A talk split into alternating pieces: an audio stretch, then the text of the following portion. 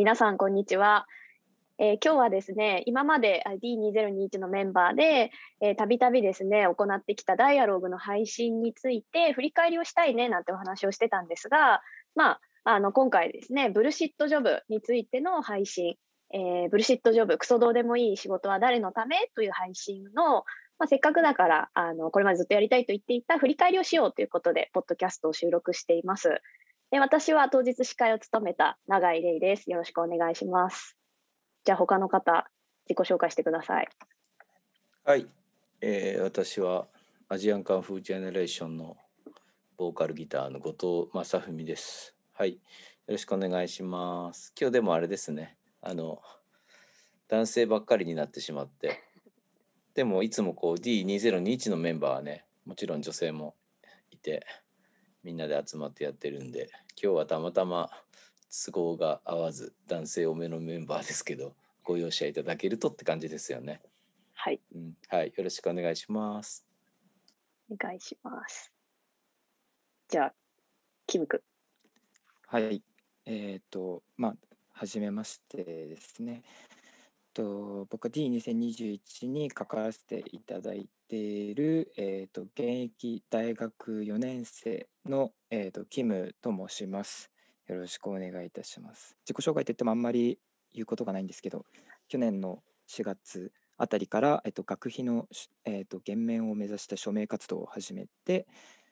で結果、うちの大学でも、えー、と5万円の支給が決まったりだとかっていうことをしていました。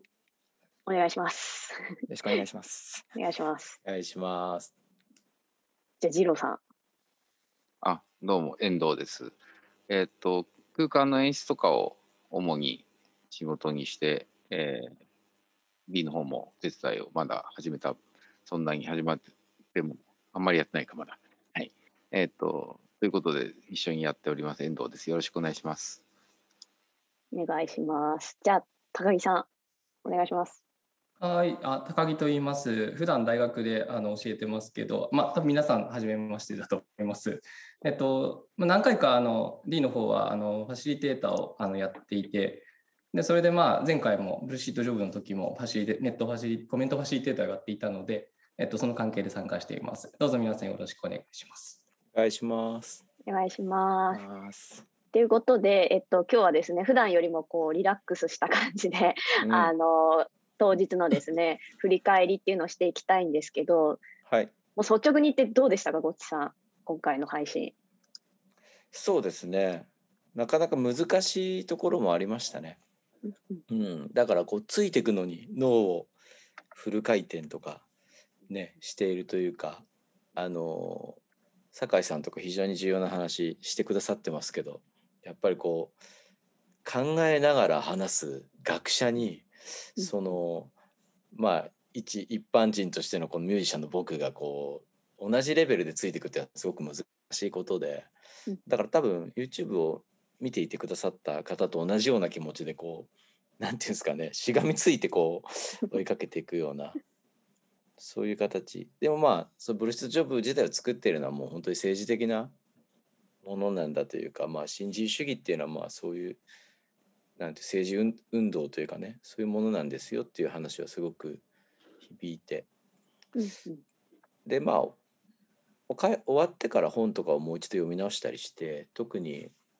あの岡野弥生さんの「ケアするのは誰か」っていう本はこれも非常に勉強になって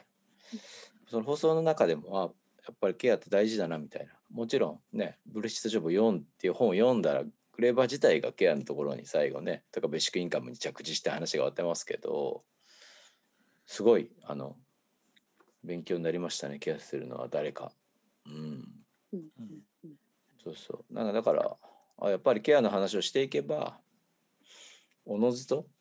こう乗り越えられるところがあるというかまあ基本的にはだからあやっぱりこう男女の機会の話になってくるんだと思って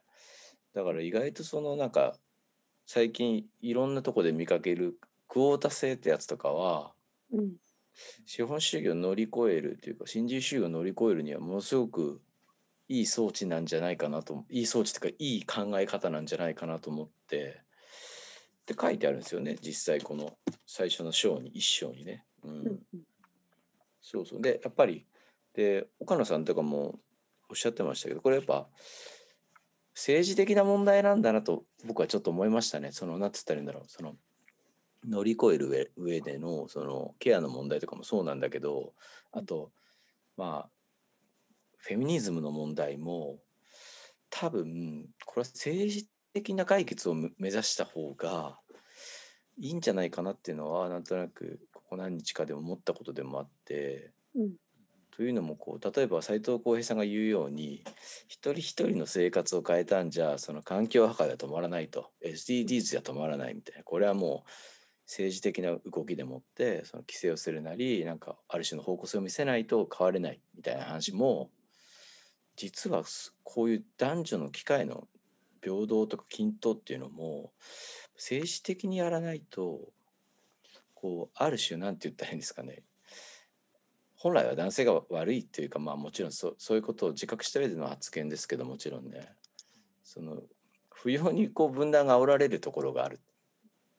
というか、やっぱりその難しいなっていうかそのこうみんなでこう同じ論をこうなんつったらいいんですかね理論とかを、まあ、勉強しなきゃいけないってのもありますけど共有するのはすごく難しいことでうん。四方八方からこう打たれちゃうみたいな。それはまあ、うん。正しい打たれ方をしてるところもあるんですよね。僕らが遅れてる部分に関してはもちろん正しく批判されて見直さなきゃいけないんだけど。一方でもう全然もう変わろうとしない男の人たちがはっきりとたくさんいるんだっていうのをもうまざまざと見て結構ショックだったんですけどそれはね。うんうん。あのも森喜朗みたいなひどいことをでちょっと遅れたことを言う人人の肩を持つ人がたくさんいてみたいな。うん。でもそういうところにもある種こうブルシットジョブっていうのがつながっていて、うん。うん。だからもしかするとまあすごい話それちゃいましたけど、うん。まあ、本当に女性の数をもう絶対は女性の数っていうかまあそのジェンダーについてはその政治的な問題としてががっちり取り組むとケアとかも変わっていくとはいかざるを得ないというかうんうん。家事とかももちろんその男性側は働き方を変えなきゃいけないし。でなんかだからそっちの方がいいなあの特に政治家も半分女性、まあ、女性男性で分けちゃうのはあれですけどジェンダージェンダー、まあ、要はフリーみたいなところを目指していくとしてうん。その割合とかもまあ弾力性を持ってこう例えば40%ぐらいにまでは絶対目指すっていうのはまずいい数字ですよね。男性もそう男性4040で真ん中の20に関してはこう割と弾力があった方がいろんな立場の人が入ってこれるような気もするんですけどなんかそういうのを何て言ったんですかねそう政治の場からやっていくそういうこと言うと、あの一つの反論はその人材がないとかって言うんですよ。これはも全くの言いますよね。はい、全くの詭弁で、はい、席を空ければ優秀な人は絶対に出てきます。はい、うんうんうんだしもう社会の側もそこに優秀な人が座らないと困るわけでうんそういう意味からもうあの自動的に優秀な人がこう出てくるような社会に変わっていくと思うんですよね。だからまず席を空けないとしょうがない。うん、うん。もう入れるようにはしとくんで優秀な人から来て座ってくださいっていうのはもうね これはね変わらないっていうことと同じポーズでそうじゃなくて最初にもう席は用意しなきゃうん。ダメだと思いますね。半分はだって、電車見たって優先席に座ってるやついっぱいいるだろうって思うじゃないですか。全然譲らないんだからさ。同じことが同じことが国会だって起きると思いますよ。うん。だからまずは席は絶対そこ座れない。そこ女性の席だってややってそしたら自動うん自動的っていうかいまあ、未だに別に普通に席を空けたら優秀な女性別にでたくさんいらっしゃるからその方が座ればいいだけの話だとは思いますけどね。うんうんうん。うんこれをやると多分ブルシットの問題もだいぶ片付くんじゃないかなみたいな。なそのそこの間のね理論はねまだ僕はミュージシャンでちょっとそのそこが浅いんで怒られるかもしれないですけどでも多分じゃあ直感としてはブルシットジョブとかそのケアの方を読んだ直感としてはまずクオータ制みたいなのをやるとケアも変わるしいろんなところで働き方がゴリッと変わるはずみたいな。うんうんうんそんな そんなこと考えてあの今なんかまたあの永井さんに送ってもらった本を買って読もうかなっていうところです 続きを。ありがとうございます。雑な論ですけどねでもまあそういうことは大事かなっていうだからなんかあの番組だと森さんの問題とかそのねチューズの番組の問題とかそのフェミニズムに関関する男性側の問題とかうんそういうのがあらわになったのは僕の中で結構つながってる。同じ海というか同じその問題、うん、新自由主義と男性社会っていうのはものすごいあの相性がいいんだと思いますよ。うんうん。うん。本当そうですね。ううん。ん、だからこれは多分同じ同根っていうか同じ根っこの問題で、うん。そうそうだからすごいことだなと思いました。だから番組とこう社会問題のつながりが、うん。すいません僕ばっかり、いえいえ。いえいえ。いはい、永井さんはどうでした？司会してて。逆に。や私もあのケアにすごい関心があって私自身の研究もケアの倫理っていうのを分野にしてるんですけどそれでもなお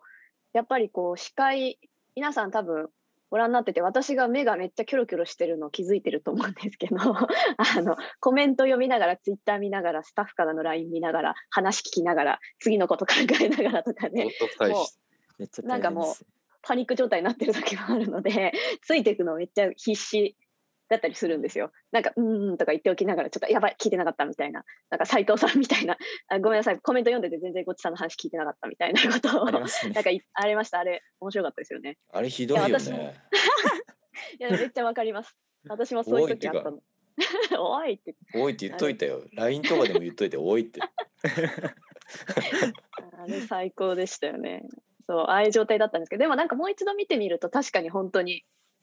や、めっちゃ面白い議論だったし、今回のその本当にごちさんがおっしゃっていただいたその男性社会とネオリベがもうガチガチにくっついてるっていうのは本当にその通りで、でも同時にすごい気をつけなきゃいけないの。いやごちさんの話すごい完璧に賛同した上で、それでもなお気をつけなきゃいけないのが、岡野先生があの配信中紹介されてたあの99%のためのフェミニズム宣言っていう本、私あれすごくあーってあのショックを受けながら読んだんですけどなんかフェミニズムっていうのにもこういろいろあってその中でやっぱリベラルフェミニズムっていうのは良くないっていう主張なんですよね。それって結局じゃあ優秀な女性男性に代わるじゃあ優秀な女性を探そうみたいなことを言うと結局そのエンパワリングで才能ある女性みたいなのがどんどん出てきてでそれは同じ階級の男性たちと同じ地位同じ給料を得るっていうそういう構造になっちゃって結局同じ階級の女性が来ちゃうわけですよね。でその女性たちはすでに経済的にアドバンテージを持っていて、でそれ以外の人たちは永遠に地下室から出られないままだってはっきり書いてあってでそこにあるのは平等ではなく能力主義だというふうに痛烈に批判するんですよね。だからガラスの天井を打ち破るその女性たちっていうのは結局同じその資本主義の構造での同じ階級の 女性たちで本当に貧困でだったりとか本当にケアケアワークで忙しい人たちとか、岡野さんがおっしゃってたそのオキュパイ運動に参加できなかったケアワーカーの人たちっていうのは永遠にそこに参与できないし関係ないままになるっていうのは本当にショックだったんですよ。本当その通りで。いやだからこれはやっぱ問題は資本主義だっていうふうに考えましょうっていうのは本当にその通りっていうふうに思ったんですけど、そうだから本当にごちさんの言うことおっしゃること本当にその通りと同時にここは注意深く常にいないと巻き込まれちゃう。その結局資本主義に巻き込まれちゃう。うん。その怖さがあるなって。はいはいどうぞどうぞ。金持ちのエスタブリッシュメントが座るってことですね。そうですそうですそうです。うんうん、そうか。そうするとまた別の今度は格差による差別みたいのが始まるってことなんですね。そうですよね。優秀な女性っていうのは結局やっぱり下駄を履かされてまあ私自身も私立大学出ていてみたいな経済的余裕があってってうん。じゃあ D とかに出られる。私は女性だけどそれは結局私は下駄を履いてるわけですよ。その意味で全然私はバルネラブルな立場としてうん。議論してるわけじゃないっていうことの反省もすごく感じながらここの問題に参加しなきゃいけないんですけどちょっとあのこれ聞いてる人でなんでブルシットジョブとジェンダーの関係の話してんのって思う人のために ちょっと高木先生ちょっと補足してください。はい、あていうかまあ大体今あのおっしゃってたことだと思いますし、まあ、ごちさんが最初にその全ては同婚だって言ってることと多分あの一緒だと思うんですけどまずやっぱりこう男女が分けられてでその中でまあ基本的にあの力の構造として男性が強くて女性が弱いっていうそういう構造がまず分断としてあってでさらにあの経済的な観点から言うとお金を稼いでるのは男性でお金を稼いでるのが女性だっていうそういうまあくくりができてくるわけですよね。でそれを制度上どうしようかっていうところに問題になってくるのがやっぱり政治ってことになってきて、まあ、これまさに政治と経済とあれですよねジェンダーっていうものが、まあ、何しろ男女っていうものがあの分断されてそこに固定されてるっていうことがあの現れてるわけでまあこれは多分同婚だっていうふうに言ってた意味になってくるんじゃないのかなって思います。で、え、ー、と永井さんがあの今、え、ー、と説明してくれた、え、ー、とように、えっと、それがこう固定化されていくっていう今度階級の問題が出てくるんですよね。今のその、まあ、酸素、まあ、3つの観点みたいな話が出てきてそれが固定されて、まあ、昔だったらまあ上中下っていうふうに、まあ、例えば中流とか上流とか下流とかっていうそういう階級が出来上がってそれがもうなくなったよっていうのが、まあ、まさにあの現代のあの経済だったわけですけど実はそんなことなくて、まあ、それがもう固定されていると。でどういう固定され方がされているかっていうとやっぱりこう女性がま低賃金で働いて下の方にま位置づけられてしまうと。そうするとやっぱりブルーシットジョブやらされるのは誰かってなってくると、ま、どうしても女性の割合が増えてくる。でその中に実はあのブルシットジョブじゃないケアとか、えっと、そういうそういうあれですよね、えっと、必ず必要になってくるような仕事っていうのが、まあ、含められるようにこう偽装されていくわけですよね。でそうするとあの彼らは低賃金で働かされてえっていうことがまあ起きてくると。多分そういうこう状況になってるんじゃないのかなっていうふうにあの思います。まあ、なんで、えっと、ブルシットジョブと、まあ、ジェンダーの、まあ、平等というか、まあ、ジェンダーの男女のこう差がこうくっついてくるのか、まあ、逆に言えばこうブルシットジョブをなくすことによって、まあ、どうやってこうジェンダー平等を果たしていくのかっていうのは、まあ、これ多分同じような問題で言い方を多分変えるとまあ、階級をあのなくしていくとか固定されたまあ社会的な身分とかそういうものをなくしていくっていう作業になってくると思うんですよ。でもこれは多分すごく難しくてなんでかっていうとやっぱり今あの、まあ、変な話あれですよね大学で教えてると大学生しかとしか話さないわけで。え大学に来てない人と喋んない。で、彼らはどういう生活を送ってるのかってこともわからない。で、これでまあ完全にあの中、まあ、言い方がすごく悪いですけど、まあ、中流と下流絶対合わないようになっちゃうわけですよね。でさらにこう言えばあの上の人たちとも会う機会は大学の中でも例えば偏差値の違いによって偏差値高いところはあの大企業に勤めたりとかして、まあ、その辺はどんどん上の方に上っていくわけですけど偏差値が低い大学だとそういうチャンスもないまま、えっと、ずっとあの同じラインに固定されていくっていう、まあ、この固定化みたいなところをこうなくしていくっていうことが、まあ、ブルシット自分をなくしていくっていうことにつながりますし、まあ、同時にあの経済的な問題とジェンダーの問題がつながっているのであればまあ、あれですよね、男女のあの差をなくしていくってことに、あのおそらく、まあ、ジェンダー平等につながっていくんじゃないのかっていうふうには考えられるんじゃないのかなというふうに思います。でもまあ、これを本当にやるべきはまあ政治なわけですよね。で、しかも政治って言っても、例えばトロントが言ってるように、あの狭い意味のあの国会でうんぬんかんぬんしたりだとか、まあ、あの何か法律を作ったりだとか、あのそういうことではなくてもっとあの身近な広い意味での政治っていうことですよね僕らが話し合って社会参加して、まあ、その中でま対話を育んだりだとか、まあ、あるいはこう意見をぶつかり合わせたりとかして、まあ、そこで広い意味での政治をこう営んでいくことによってまあえっと、そういうものをなくしていこうっていうのがあのまさにあのトロントが言ってたわけですし、まあ、それがまあ政治的な広い意味での政治的な問題になってくると。けど 僕はあのトロントの本あの読んであのよく分かんなかったっていうかじゃあ実際具体的にそれ何すればいいんだろうってあの具体例がこうよく分かんなくなっちゃったってところがあったのでまあその辺をこう彼女に、えーと、説明してもらいたいなっていうふうにいろいろ思ったりとかしたんですけど、まあ、いずれにしてもブルシット・ジョブと、まあ、ジェンダーの格差っていうものと、まあ、あとは経済的な格差っていうものは非常にあの密接に結びついていて、まあ、その中で一番あの割をっていうか一番低いところに位置づけられてる人が、まあ、ブルシットジョブをやっている。かつ面白いのはやっぱりそこでブルシットジョブ作る人も出てきたりとかしてあの非常に複雑な関係をそこで作っちゃってるっていうのがあの実態じゃな実態になってるんじゃないのかなというふうにまあ、一応分析できるというふうに思いましたね。まあ、ちょっとすごいなんか難しく説明しちゃいましたけど、大体そういうことですね。いえいえ。えなんか全てを市場に出したっていうのは結構問題なのかなって感じがしましたけどね、なんかね。うん、そうですよねうん。多分。結局なんかその、そうまあ、官から民へみたいないういうのが、なんつったらいいんだろう、そうすごく誤読されて、うんその、まあ、自助みたいな形の民っていうこところに落とされ落とし込まれすぎているような感じは僕はするというか、その労働もそうじゃないですか基本的にはね、そう医療の問題とかもこう民営化して民営化してい。うんいやこれは利益その病院の利益に合わないんで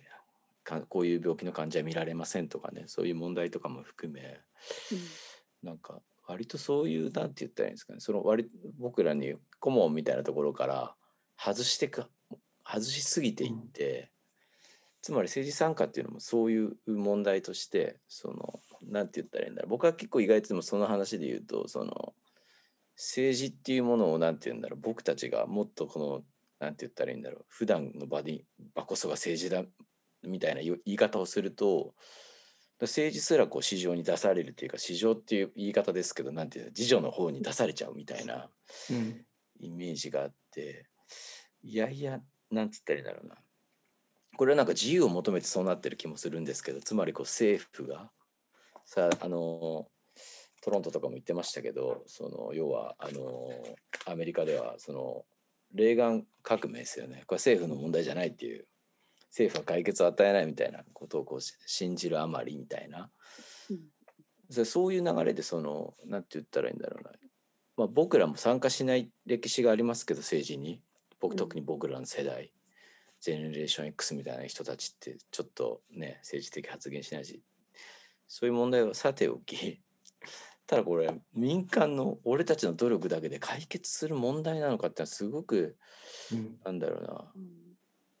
重い重すぎると思いますけどね、うん。これは本当に政治じゃないと政治っていうかもういわゆる太文字の政治じゃなきゃ僕は変えられないんじゃないかみたいな。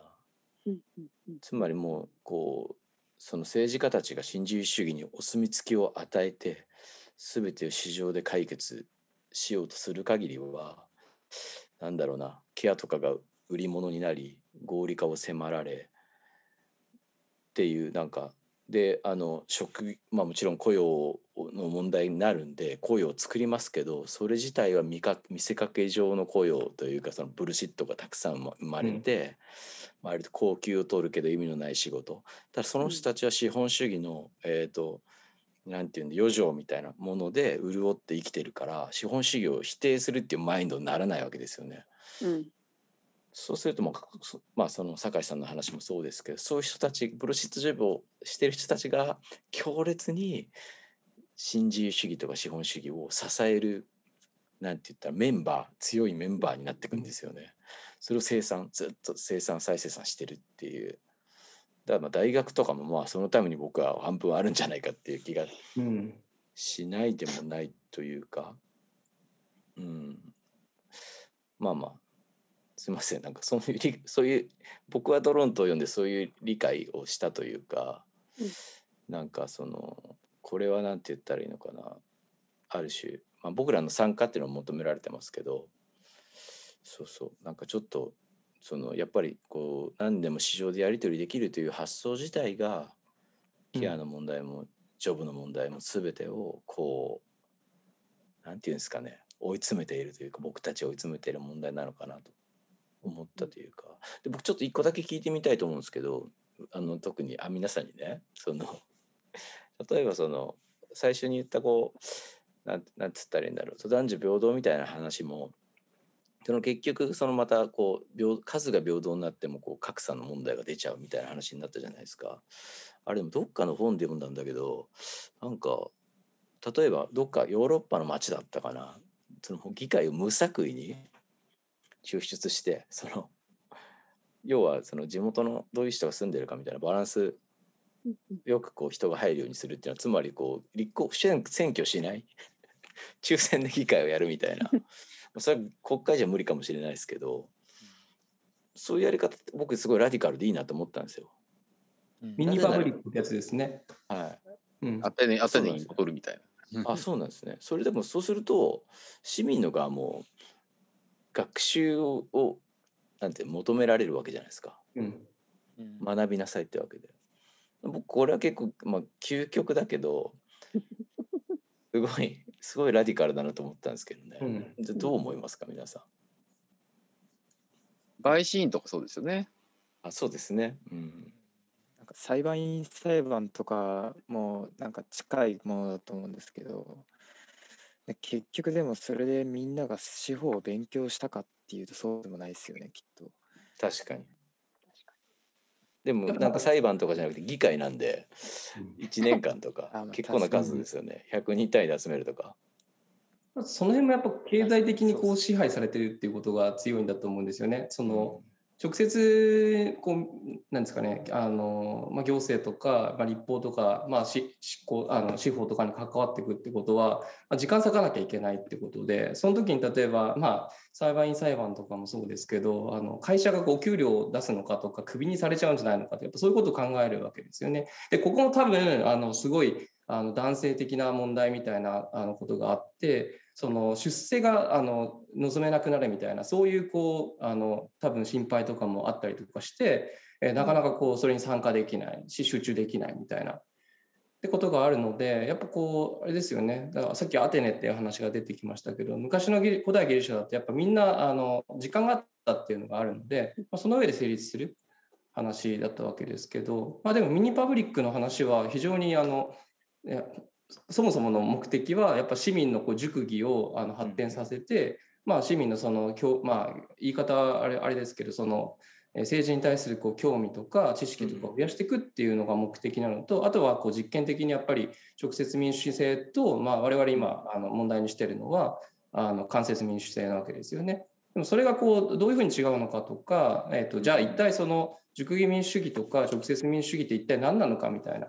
そういうこうあのまあえっ、とことを知りたいみたいなのがやっぱりあるしでも実際多分機能すると思うんですね。ちっちゃい町であの、うんうんえっと、しっかりあの抽選してでその職業も守って継続して雇用されて給料も支払われるみたいなこ工程を取れば非常にこう実りあるようなトライだなっていうふうにあの思われますしまああとやっぱ比率が重要ですよね。代表まあみんなの代表になってるわけでそこでこう男女があの同じ比率になってるだとか、まあ、あとはこうあの性的マイノリティの方も同じ比率で選ばれるっていうこれは非常にやっぱ重要でなんか今までの話ちょっと聞いてるとやっぱ男女の区別っていうで今回の,、あの騒動もやっぱ男女なわけですよね。えっと、男女で分けちゃってるっていうところが非常にやっぱ問題でだと思うんですよ。女女性が固まるってことも重要だしそれに対してああるいは声が上げられない男性が固まってその女性に対してあの、えっと、まあ今回の問題とかに対して声を上げるっていうのも重要だと思うんですけど、まあ、それやっちゃうとやっぱりこう男女って区分けに、まあ、紅白みたいな形になっちゃうわけでそれは非常にあの、えっと、プレッシャーですよね性的マイノリティの方に対しては。だからその辺の配慮がちょっとあのみんなこの今回のムーブメントの中ではちょっと足りないなって思思いましたし逆に、えっと、そのミニパブリックのも問題でもあのやっぱうまく代表できないなんでかっていうと性的マイノリティの人って性別を変え性別っていうか自分のその性認識とかをこう開示できないからっていう、うん。そういう問題がやっぱりあるからやっぱその辺はあの非常にも問題含みなんですよね。だから結局あの間接民主制を取っても直接民主制を取ったとしてもやっぱその辺弾かれていくようなマイノリティの方がいる。ってことをやっぱ僕らは忘れないようにしていかないと、まあ、今回みたいなこと男性女性で固まっちゃうとか、まあ、あるいは、えっと、チューズの企画とかもそうだったと思いますけどその男性を集めちゃうってことによってそれによってこうマージナルな領域により追い詰められてしまう人がいるっていうことはやっぱ考えていかなきゃいけない話になっちゃうのかなっていうふうにあの思いましたね。あすいません喋りすぎいやいや全然全然。えー高木さんが今お途中でおっしゃったね話でその時間がないって話はこれ結構ねお同じようなことがケアするのは誰かの中でも話されていてうん。つまりこれケアケアの中で書いてあるのはもっと時間があったら私に愛する人をケアできるのに関心がある社会問題に時間を避けるのに友人のために駆けつけることができるのに、うん。つまりこの時間をそのなんて言うんだろう持てないようにさせられてるそうそうそうそうそれ自体が問題なんだ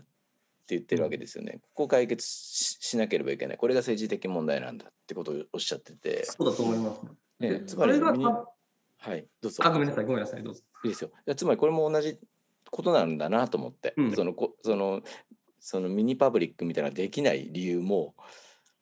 誰かをケアしたい人をできないっていうなぜなら私たちはこうお金を稼ぐ労働に追われているからっていうのはやっぱりつながってくるんだなと思うんですよね。うんうん。うん、っ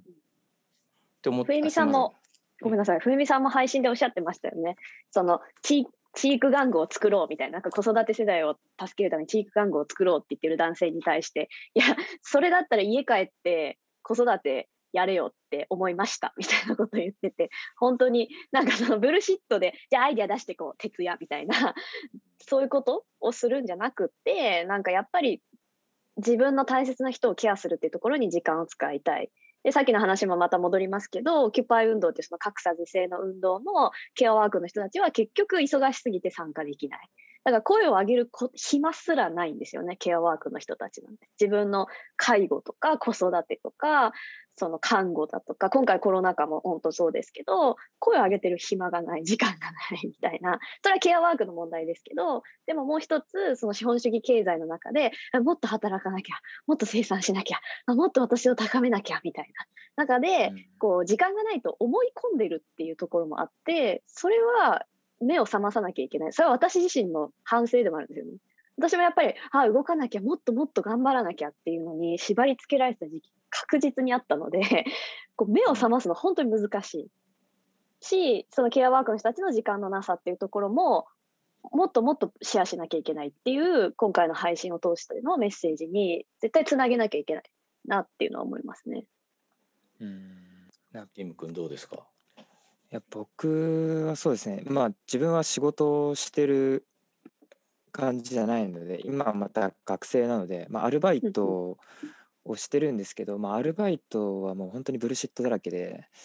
これやっていいのかなって思うことは本当にいっぱいあるんですけど、でもアルバイトだから、ね、なんだろう、契約契約社員ってことってこともあって、あんまり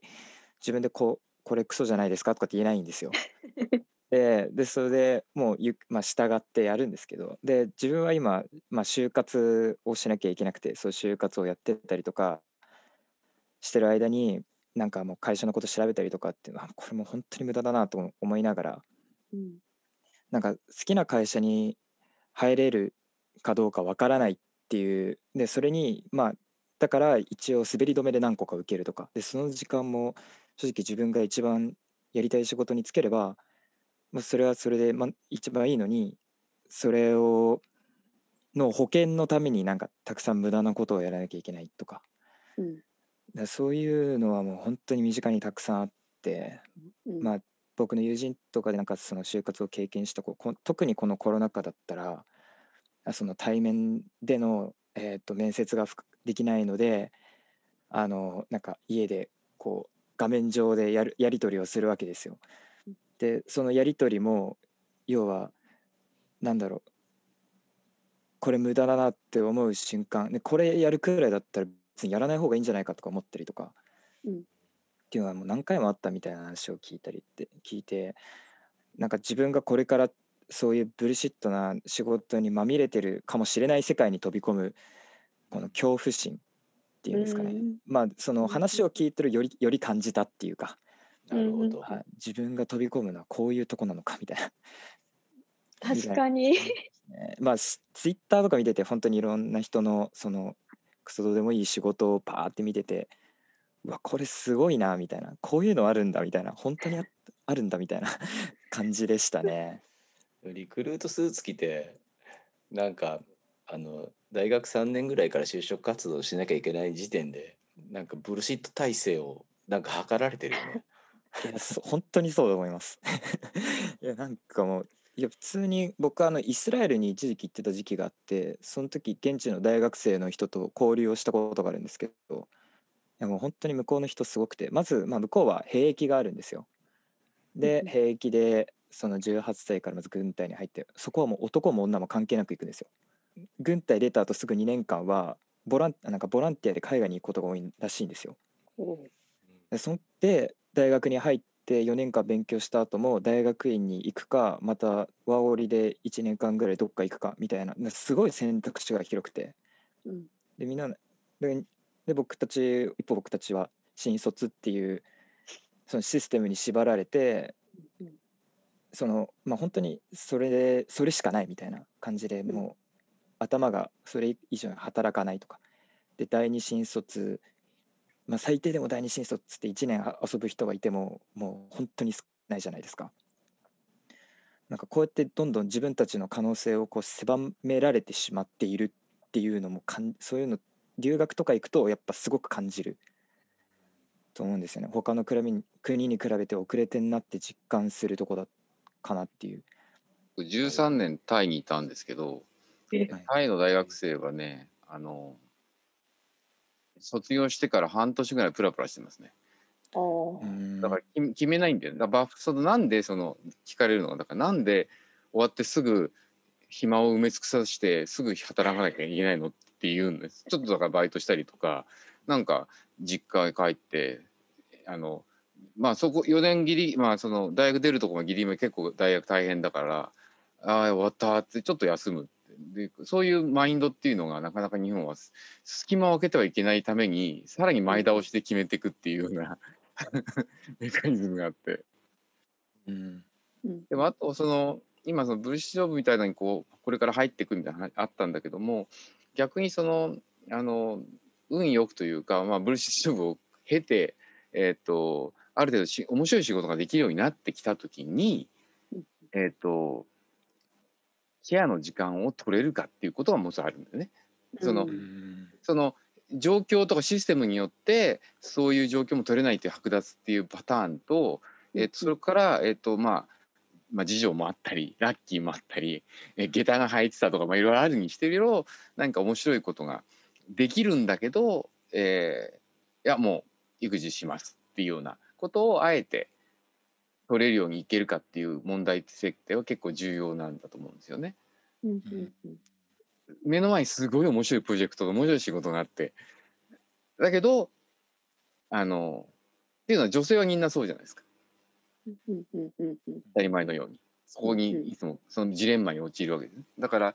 まあ自分のケースで言うとまあフル2年間育児は入ったんですけどあのフルタイム育休パパってやつですね。だからその時にやっぱり周りはあの男どもが全力で走ってるわけですよ。でその中でこうこう馬車がやってるわけじゃないですか。おしめとか変えてるわけじゃない。だからやっぱりそれプレッシャーはあるんだけどでもそこであのそこからも得てることっていうのはすごい全然評価軸が違うなんていうかな位置といううん、絶対それをあのやりやりきればまあいいことあるよねっていうのはまあそこをすすがっていくんだけど、まあ、世の中全体の動き的には結構あのしんどいっていうの。なんか、そういうのっていうのはなんかあのどうにもならないんじゃなくてどうにかできる時にどうするかっていうこともセットで考えていかないとさっきの新自由主義的な話っていうのは、まあ、もう,、ま、もう魔法のようにこうあのイケイケどんどんでくるからっていうのはありますよね。なんか、ね、そうですよね一億総マグロ国家じゃないけど止まったら死ぬって思わされてる感じがなんか 泳ぎ続けないと死ぬみたいな特に特に男性はそうかもですよね。そうですよね、うん、やっぱそういうのもにもフェミニズムって関わってくると思うんですよね。やっぱやっぱ男性が支えなきゃいけないっていうのを僕たちが押し付けられてしまうのも僕僕たちがやっぱそういうフェミニズムとしてやっぱ女性は家にいなさいとかっていうふうにこう押し付けるからこそ自分たちにもこう義務のようにこう降りかかってくるようなものだと思っていて、うんうん、やっぱ、まあ、自分がやりたいことやっぱ男性は男性らしくしなさい男らしくって言葉も本当に呪いだと思う。女性らしさと一緒に男らしさっていうのを僕は体も弱いし、ね、力持ちでもなくてタフでも全然ないんですけど、まあ、なんかそういうのを押し付けられる辛さっていうのはもう本当にあのやっぱそういうの感じますよね。うんなんかあの男性僕も同じであの就活してあの内定をもらってそこに行こうかなと思ってたんですけど、まあ、男性のそのホモソーシャル的男性的なホモソーシャル的な空間がすごい嫌であの結局行かずにアカデミック業界に進んだんですけど結局あの研究のところでも業績出せやれ競争だやれ あの何ですか選抜だみたいな感じになっていて結局同じあのところに置かれてかつ男性があの優位になるっていう。でこれもあの僕もなんか男性性の呪いみたいに感じたことがあったのであのキムさん言ってることすごくあのまっとうだなっていうかあのよくわかるなって思う一方で男性のその辛さってやっぱり女性の辛さとは全然次元が違くてあのそれを分かっておくっていうのもやっぱ一つ重要だなって思うんですよ。うん、だであの女性学っていうのに対して男性学っていうのもあって、まあ、今みたいな話ですよね。あの男性がいかに社会において生きづらさを抱えてて、まあ、しかもそれも仕向けられていておのずとそうされてるっていう、まあ、つまり男性の男性性がまあ呪いだみたいなことをまあ社会学的に分析するものを男性学っていうふうに言うんですけど、うん、でもそれはやっぱりこう、えーと、女性学の後追いでしかないし、えーと、かつやっぱり、うん、あのまあ、これ非常に重要だからあの なんかちょっと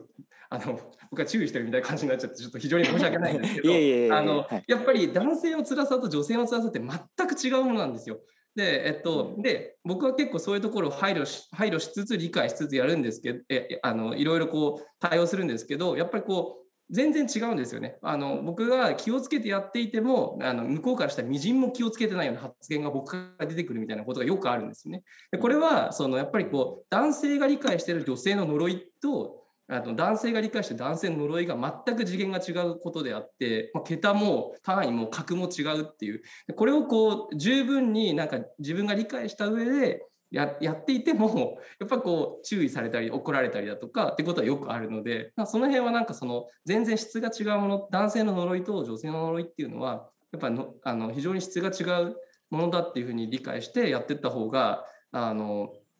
いいんじゃないのかなっていうふうに思いますし、まあ、研究の対象としてもやっぱり全然別種別質のものっていうふうにあの考えていった方があのいいんじゃないのかなっていうふうにあの最近あの、まあ、いろいろ体験したりとか経験したりとかして、あの思ったことがあったんですよね。ごめんなさい。なんかあのおっさんの おっさんのなんか指摘になっちゃいましたけど。いえいえすごい大切ですよ。なんかあれ思い出したのはなんか番組の中でその上野さんが昔用意してくれたあの使いがあったじゃないですか、ありました女性が男性を送り出すみたいな、ああいうこうなんて言うんだろう。だからそそそういう構造？あの軍軍隊をさあの、うん、あれですよね産業軍事型社会ですね。そうそう産業軍事型社会。あれなんじゃないですか？簡単に言うとその全て結構大事なのっていうのは、うん、なんでかっていうとあれだから戦後から変わってないと思うんですよね。大体だってこれ軍隊の比喩でしょみたいな。サラリーマンとかも兵士だし野球選手なんていう高校野球は坊主だし。いまだに学生服着てる人がいたりとか。わけのわかんない校則があったりとかそういう意味では遡ってみたら割となんかそういう訓練みたいのを学校でされちゃうっていうかなんか社会的にはそういう構造から脱却できてないところがいっぱいあるように僕は映ってますけどね。なんかそういうところが割となんだろういろんな人の生きづらさをなんつったらいいんだろう、うん、こう固定させてるというか、うん、要はなんね簡単に一平卒としてみたいなこと言っちゃうわけでしょみたいなさ。そうそうそう。面白い。そのそのくせみんななんか将軍みたいな立場で社会を話したりするみたいな不思議があるんですけど。戦国武将かなんか軍軍隊のなんか偉い人みたいな感じで社会を話すけどやってることはなんかすごいあの戦争中と変わってないというかその構造は維持されてる、うん、そのなんだろう戦争が終わって書類を全て燃やした。官僚たちは同じようなことしてるじゃないかと思うし政治家たちも。だから割となんか戦後レジームからの脱却とか言ってるけどめちゃめちゃ戦後が続いてるというか戦後というか何つったらいいんですかね。ずっと変わ変われないままこの社会があるような気がしていて、なんかそういう男らしさ女らしさみたいなそういうなんか語り口っていうのも割とそういうところで用意されたものをそのまま引きずってきてるんじゃないかっていう感じがしますけどね。この近代のなんか呪いみたいのを。これは僕の浅い見立てですけどね。どうですか？そのあたり。なんとなく。それはこの間のこ,、はい、この間の番組を聞いてすごくああなるほどと思って思ったことなんですけど、はい。いや僕も割とあの同じようなあのことを感じていてその何ですかね一平卒なのに大将になれるっていうのはこれまさにこう女性を犠牲にしてるからなわけですよね。あの帰ればあの、えっと、自分のまあこれも言い方嫌だから僕使わないですけど奥さんが待っててでいろいろしてくれるでそれが当たり前だよっていうふうに育ってきた時に自分の父親がそういうこう対処をずらしていったらもう子供もそうなるだろうっていうふうになってでそれはもうまさにそういう態度を取れるのはあるいはそういう社会的な地位を得たように思えてるのは、えっとまあ、女性をこう男性がまあ犠牲にしてるっていうか、まあ、消費してるからっていうことに多分なってくると思うんですね。それは多分まさにあの今あのごちさんが言ってくれたように、えっとまあ、本当に、えっと、戦争のあれですよね戦争とか軍隊とか、まあ、あるいはその家からあの男性が出てって男性を迎え入れるっていう、まあ、そういう家とかあるいはその何ですかね、えっとまあ、奥さんとかがいるようなそういう状態がやっぱこう念頭に置かれてそれがこうどんどんどんどん再生産されていく。そのなんか一番あのこれは僕も一応教育者なのであれですけどあのやっぱりそれの一番のこうネックになってるのが、まあ、あるいはそれを再生産してる、まあ、まあ、元凶みたいになってるのがやっぱこう教育特に小学校とか中学校の教育、まあ、いわゆる義務教育っていうふうに言われてるものがそれになってるっていうことが非常に問題でその発想を大学大学になって大学生を変えようと思っても大学生なかなか変わらないんですよね。であの本当に身近な人恋人とかがあのそういうことを言ったとしても、まあ、大学生の男性もなかなか変わらなかった理解できなかったりとかでこれ理解できないっていうところはやっぱりこうえっと、何ですかね、その知恵をどうするかとかっていう口頭の話ではなくて、まあ、まさにこう身をもって知るっていうレベルの話になってくるので、やっぱ小中あたりでその辺の教育をしっかりしていかないと、これはどんどんどんどん再生産されていくっていう。だから、うん、あのここはやっぱ難しいなって思うんですよね。やっぱこう国が管理してるあの事柄になってくるので、でこれでまあ最初の話に戻って言ってやっぱあの大文字あなんですか太文字の政治みたいなことがやっぱそこで問題になってくるんじゃないのかなとかっていうふうにあの考えちゃいますけどねだからそのなんかすごく森さんが言ってることあの納得できるし僕もあの、まあ、結構上の年齢なので同じようなことを感じるなっていうふうにあの思います。そうですよね。ででもなんかすいませんなんか無理に俺のことも俺も怒ってくださいねもちろん間違って。いやいやあのいや本当にそう思思っちゃった。思っちゃった。いや別に怒ってるわけじゃないですないです。いや全然いい全然いいけどその気使われたらだみたいなちょっとなんか変なこと言ったらちょっと眼鏡割るぐらいの気持ちでなった方が。なんかさっきのその産業軍事型社会の図、私もすごい衝撃的と同時にめちゃくちゃ納得したんですよね。で、あの99%のためのフェミニズム宣言は、やっぱりそこで、そのわきまえない女たちの配信でも亀井さんがおっしゃってましたけど、女性たちがじゃあ、その 今度は女将軍としてその市場に出ていってしまうみたいなそういう大問題があって男みたいになろうみたいな 男化していくわけですよね。うん、でじゃあそこで何が起きるかっていうとその、えっと、99%のためので書いてありましたけど発給の移民女性にケアの提供と家事を外注するっていう。で今度はその非常にその貧しいしかもその終焉化された人々がそういうケアを担っていくって言って、また同じことをずっと繰り返すみたいな。だからケアのシェアが必要だっていうのは、今回の配信としてずっと言ってましたけど、そのシェアっていうものを取り違えると、結局、じゃあ外注しようとか、なんか、あ、じゃあ家事代行サービス頼めばいいんだみたいな、なんかそういう発想になっちゃうんですよね、結局。だからこそやっぱ太文字の政治っていうところで考えなきゃいけなくって、っていう、あ、なんかベビーシッター雇えばいいんだ。あ、これでまさに職が生まれてよかったみたいに結構なりがち。だし、私も割と考えがちだったと思うんです、かつては。特に大学生の時とかは、あ、じゃあそうすればいいのかなみたいな、すごい狭い価値観で、結局市場の原理で考えてるんですよね。そこはすごいしんどいですね、自分としても。なるほど。ケアのシェアっていうのはそういうことじゃないってことですよね。うん、あのそれぞれがあの大事な人とかいろんな人をケアする時間をたっぷり持てるような社会を作ろうっていうのがケアのシェアってことですよねつまりね。そうですそうですね。うん、おっしゃる通りだと思います本当に。でもでも本当はなんか働き方改革とかしてくんないと無理ですよね。でもね 本当してほしいですよね働き方改革とかね本当ですよね。そうだからなんかみんなこんなに競争して会社とかでさっきなんか二郎さんが言ったようにこうなんか同期がめちゃくちゃ働いてるのをなんかえ俺いいのかなとか思いながらしなきゃいけないような社会が変わんないと本当にあの小泉進次郎さんがね育休取るっつっただけであんなに叩かれるんじゃ無理でしょって思いますよねでもね、うん、そこを変えたいですよね。何があったら何があったらああいうふうに取れるんですかね。自営業とかだったらやっぱりどうしたらいいんだろうなとか思ったりね自営業はまあ書くのはというか自営業だとね。やっぱり遅れるからね当たり前だけどね。ですよね。で仕事取られちゃうみたいなのもありますよね、うん、実際はね。そうそうそうそう。そういう時になんかまあでもしあれですかね収入だけでもなんか育休保険とか必要保険と同じように作ったらいいのにだったらとか思っちゃいましたけどね当面収入だけは。そうだね、うん、うん、あの育児休暇じゃなくて、えっ、ー、と育児収入っていうかな？そうですね、まあ、なんかなんかそのまずは経済的なものを再分配するシステムで支えるっていうのがまずはそういうシステムがないと大きいとか動かないですよね。うん、多少なんとか自分で騙せる範囲でできるっていう人は志があればなんとかできるんだけどそれはやっぱり下駄を履いた世界だから。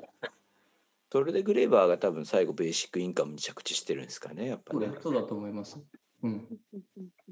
なかなかね難しい 難しいけどでも確かにベーシックインカムとかでもほらあの竹中平蔵さんとかが最近妙にベーシックインカム乗り気になってきちゃってでもなんかあれ 社会保険をやめるためのなんか、ね、より小さい政府にするためのベーシックインカムみたいに見えてきて。うん、いやあれは本当意味わかんないですよね。うん、意味ないじゃんと思いながら見やっぱ不安になります？キム君みたいな若い世代からすると年金とか。年金はもう本当に不安です。あのなんだろういや今僕の代の時点でも赤字ってことになるのかな確か赤字になるっていうふうに言われてるんですけど僕なんかが結構一番あのよく分かんなくて僕たち在日韓国人なんですけど、まあ、まあ一応それで、えっと、年金を払い続けたら自分も年金もらえる立場にはなれるんですけれども、はい、だからそういう年金とかをこういう、まあ、例えばベーシックインカムを入れるかどうかとかそれ年金を今後どうしていくかどうかっていう議論に僕が参加できないんですよ。なるほど。うん、これは結構辛いなって思って、うん、えなんかそのずっとその政治を変えるっていう政治をやっぱ変えていかないとっていう話も出てるんですけど僕がそこに参加できないっていうのが僕本当にしんどくて、うん、例えばまあ僕だったら努力して、まあ、友達に話をしたりして選挙に行こうよっていうとかそういうくらいにとどまってしまうっていうなんかこういう話をしても意味ないんじゃないかなって思ってしまう時もあるんですよ。うん、でその年金とかもそうですけどなんかやっぱ不安っていうか、まあ、自分もこう話してるこのことが何だろうちゃんと意味のあるものに変換されるのかどうかっていう不安もありますし、最終的にまあ年金もそうですけど結局自分が会話に参加できなかったからちょっと誤った未来が来たとしちょっと良くない未来が来たとしてそれもまた自分のせいにされるんじゃないかっていう怖さ、うん、聞かせればよかったじゃんとか、うん、そういうのがもう本当に怖いですね。ねキム君とかの立場のお話もなんかどっか D でちゃんと一回作った方がいいかもしれないですね。うんうんうん、なんかこのね、ポッドキャストだけでこのブルシットに合わせて話すにはあんまりにもなんか切実というかもう少し。いや 僕もちゃんと聞いてみたいなと思思いました今話を聞いて、うん、あ嬉しいですね。なんか結構多いんです。在日韓国人結構いっぱいいるんですけど、うん、まあなんかやっぱ僕の家族とかもそうなんですけどゴリゴリあのやっぱ経済在日韓国人が日本で成り立った経緯がやっぱ経済なんでお金儲けで地位を得てきたっていう歴史があるんで、うん、もう親とかはもう全然その例えばその資本主義だとかっていう僕がなんかマルクスの本を買って読んでたらなんとなんて本読んでんだみたいなこと言われたりするんですよ普通に。でそれを言うのをやっぱ思ってる人たちが多いんでなんかなんだろう被害者なのかなっっていうふうにも僕もちょっと思う時はあります。やっぱ高度経済成長っていう波に在日韓国人がのこう乗っかってやっぱ税金をたくさん払ってきたからこう日本の高度経済成長があるって思ってる在日の人多いんですけどいやそれ利用されてんだよって気づいてほしいなっていう。うん。なんかそういうところもあったりとかまあ自分まあ僕のおじいちゃんとかだったらまあそういう、まあ、ブルシットとかっていうレベルじゃないんですけどいわゆるなんか 3K みたいな汚いきついみたいなことを仕事をやって今があるっていう感じの家なんでなんかまあそうですねブルシットジョブもそうですけどやっぱ資本主義と在日韓国人っていうのがやっぱ関わるところ多いかなって思います特に日本だとっていう。なるほどね。なかなかでもそういう生の話って聞く機会がないというか、あ意外といるはずなんですけどね。なんだ意外とう。ん隠してる人もなんかそのごちさんの年ぐらいの方だと2世の方が多いんでうん。やっぱ隠してるんですよ。うんうん。在日であることを。やっぱ「GO」って映画があるじゃないですか、はいはい見ました。うん。そうあの映画とかでもやっぱあるんですけどやっぱ葛藤がすごくてその,、うん。あの年代の方々っていうのは。僕の親とかも韓国語をあえて教えなかったみたいな。うん。でその差別されるからっていううん理由で。でそれで韓国語喋れない人がたくさんいるっていう現状とかあと自分はもう日本人だと思って育ったけどみたいな。だけど実は韓国人ってことを後言わ後で言われてみたいな。超困惑したみたいな話とかも聞きますし、意外と隠れてると思います。うん。なるほどね。僕はあれなんですよ。大学の時にはい、あのその在日韓国人の方が経営してるカラオケ屋でバイトしてたんですよ。えうんー、そうですね。それが僕なかったらあの多分死んでたんで 死んでたったらあれですけど乗ったれ死ぬぐらい金がなかったんでえー、すごい感謝をしてるんですよね。あそんなことが。そうなんですよ。そう、えーあのその横浜のコリアンタウンのカラオケ屋でバイトして夜中でしたけどね。えうんうん。そうそう。いやなんか今きごめんなさいはい、いいですよ全然。キム君のその隠してる隠さざるを得ないっていうのがもう本当にお本当になんていうかこう胸にこう突き刺さるというか語ることができないんですよね結局。まあ、それはあのケアワーカーの方たちがもう忙しすぎて語るきあの語る機会がないっていうのとも少しあの通じるところがあるかもしれないしちょっとそこは安易につなげちゃいけないかもしれないからちょっとあれなんですけど でもなんかちょっとすいませんええ。混乱しながら喋ってますけどいやでもなんかその抑圧的な人たちが語れないっていう構造に本当にこうなんとかしたいっていうか でもなんか引きずり出すわけにももちろんいかないしでキム君が今こうやって話してくれたことは私すごく嬉しかったしうん。あのななんて勇気のあることなんだろうってすごく感動感動あ感動とか言うとまたすごいなんかうざったいかごめんなさい。あ とにかくすいごやい嬉しかった。嬉しかったんですよね。で私はあのツイッターでその実はあのフェミニストってどういうことなんですか？って学生によく私問われるんですけどその時に私すごい好きな言葉でフェミニストであることは聞かれなかった声を聞こえるようにする必要から始まるっていう一文があって私はそれが好きなんですよってツイートしたんですね。それはもちろんフェミニズムの文脈だったからツイートしたんですけど、そしたらなんか大量に幻聴聞こえてて大丈夫みたいななんかめちゃめちゃクソリップが来てなんかすっごいびっくりしちゃってえこれクソリップ起用ある？と思ってすごいなんかまあ一つずつちゃんとこうミュートにしてったんですけどあのうん。本当になんかその聞かれなかった声みたいなこと自体を全く意識してない人たちってめちゃめちゃいるんだと思ってっていうかこれが伝わらないんだってことにも本当にびっくりしたんですよね。なんかなんか聞聞かれない声があるということが全くわからないっていうかなんかそれを「え幻聴聞こえちゃって大丈夫？病気ですか?」とかなんかめちゃめちゃ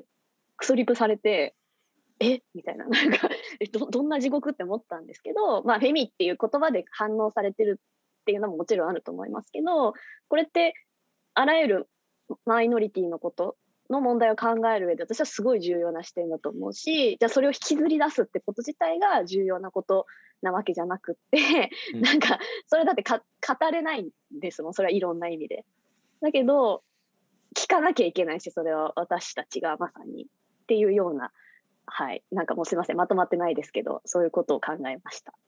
うい。やでもすごいその分かります。そのなんていうの？どういうふうに触れていいか分からなくてあの話してもらうことはすごく嬉しいんだけどどういう態度でその話について触れたらいいのかっていうのが分からないってこと？で俺結構なんかねこれ大事な気がしていて。そうですよね。分かった気になって話されても困るしだうん。からすごいすごいそのその難しいなって思うんですよ正直。そのいろんな問題に対してどんなことでもどういうふうに例えば話を聞きすぎることで傷つけてしまうこともあるし、そういうマイノリティの代表として表に出てもらうってこと自体がなんつったらいいんだろうねもう一度傷つけるような形になったりすることもあるから。ででもこういう瞬時をみんなが持っててた方が僕は健全だと思うっていうか持ってない人こそがその永井さんに対するクソリップをしてくるみたいな。そういうのはでもいろんなところであるからなんかいちいち引き裂かれるのは僕大事だと思っていて仮に自分がある問題に対してマイノリティじゃないいわゆるマジョリティの側に立っている時にめちゃめちゃどう言っていいか分かんないみたいな。なんか僕あのアイヌのそのなんて言ったらいいんだろう。みなんていうのお祭りっつうわけじゃないけど芸術祭みたいに出たことがあるんですけどで初めて行った時その僕好きでまあそういう本たくさん読んでたんでなんか別に向こうからしたら謝れたらレテモってかん感じだと思うんだけど何を MC で喋っていいか分かんなくなっちゃったんですよ。僕って基本的にはそのまあなんていう日本人なんですけどでもその和人かって言われたら分かんないみたいなつまりその僕はアイヌの人たちをなんて言ったらいいんだその討伐していった側の人間っていうそそこへのつながりっていうのは今を生きててあまりないんだけどでもこうそのある種のこうマイノリティとしてのこうなんていうの日本人みたいなところにもちろん立っていてみたいな。でな何を喋っていいか分かんなくなっちゃったんだよ。ですよ。うん。すごい長い MC でこう取り留めのないこう自分をなんつったらどうしたらいいかみたいな感じになっちゃって。最後なんか遠くでトラックがファーってでかいクラクション鳴らして我に返って「すいません。なんかまとまらなくて」って言ってとにかく歌いますって曲を歌ったんですけど。うん。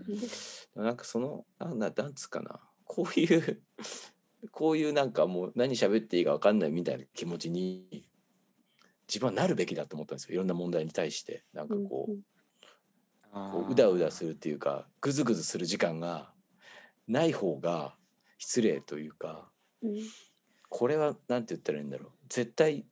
誰しも一つの問題の前でぐずぐずしなきゃみたいな。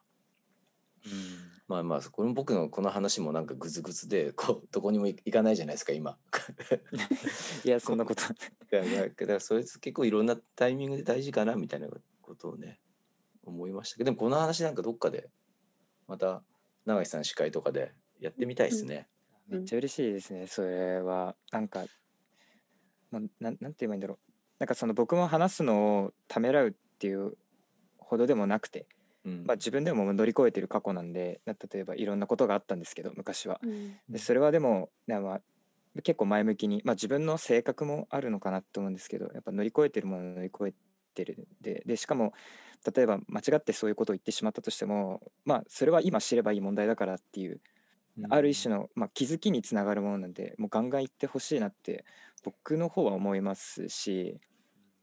なんなんだろう。やっぱは本当にそのダイアこの D2021 でその対話ダイアローグっていうものをこう重要視するところは、まあ、もちろん最低限なルールは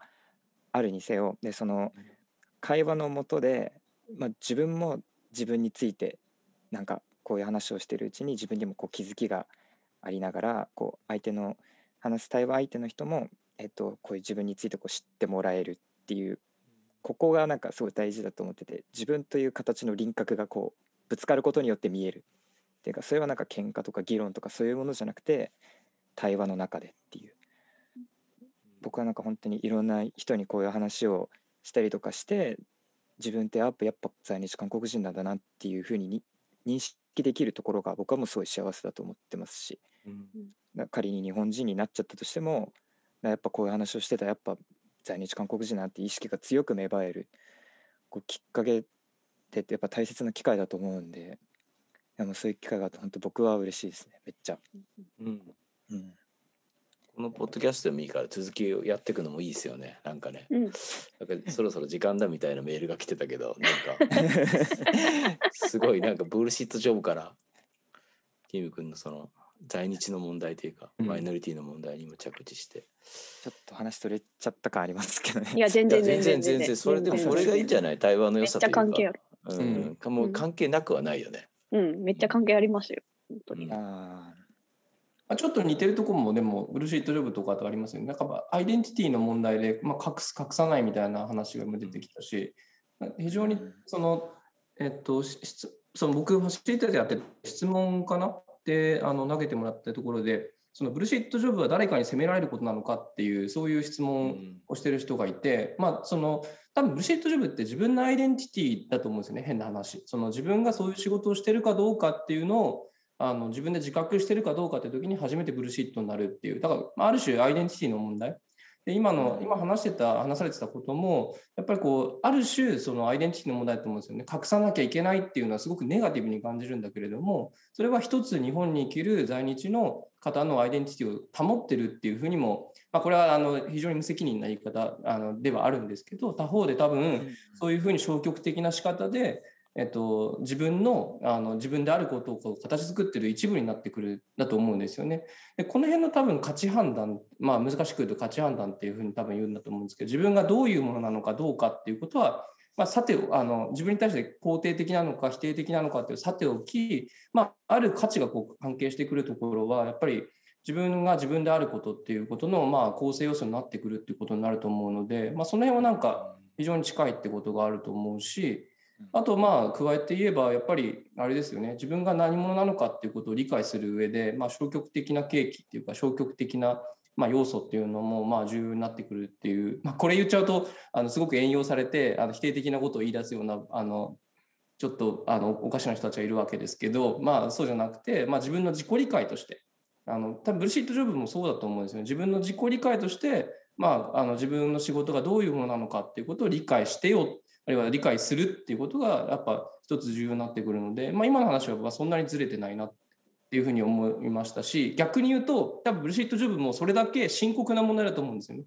あの今すごくナイーブな問題あの今キムさん、えー、とお三方であの話をされていて非常にナイーブでどういうふうにこうあのごさんが言った通りあの言われた通りどういうふうにリアクションしていいのかとかどういうふうにこう間をつないでいいのか分かんないような状態ですごくこれは重要な問題だぞって思ったわけですよ。けどブルシットジョブについてはいやこんなふざけた仕事投げられてぐらいでもう軽く終わっちゃうわけですけど実はそんなことないと。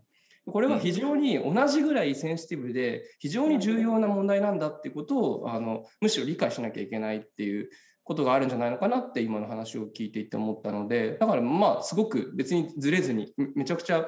まとまりがある話だったんじゃないのかなって僕は聞いていて思いました。うんうんなるほど。何をしてるかってことに対面どこで働いてるかとかどういう、えー、となんかバックグラウンドとかっていうのも今何をしているのかってことを通ってしまうと初めてそれでブルシットジョブを自覚するという、まあ、そこがスターティングポイントなんだろうなっていうとこですよね。うんえ気づかないでいるブルシットジョブっていうのは実はますっていう。平和なのかもしれないんだけどでもそれが国全体というか、まあ、社会全体をこう非常に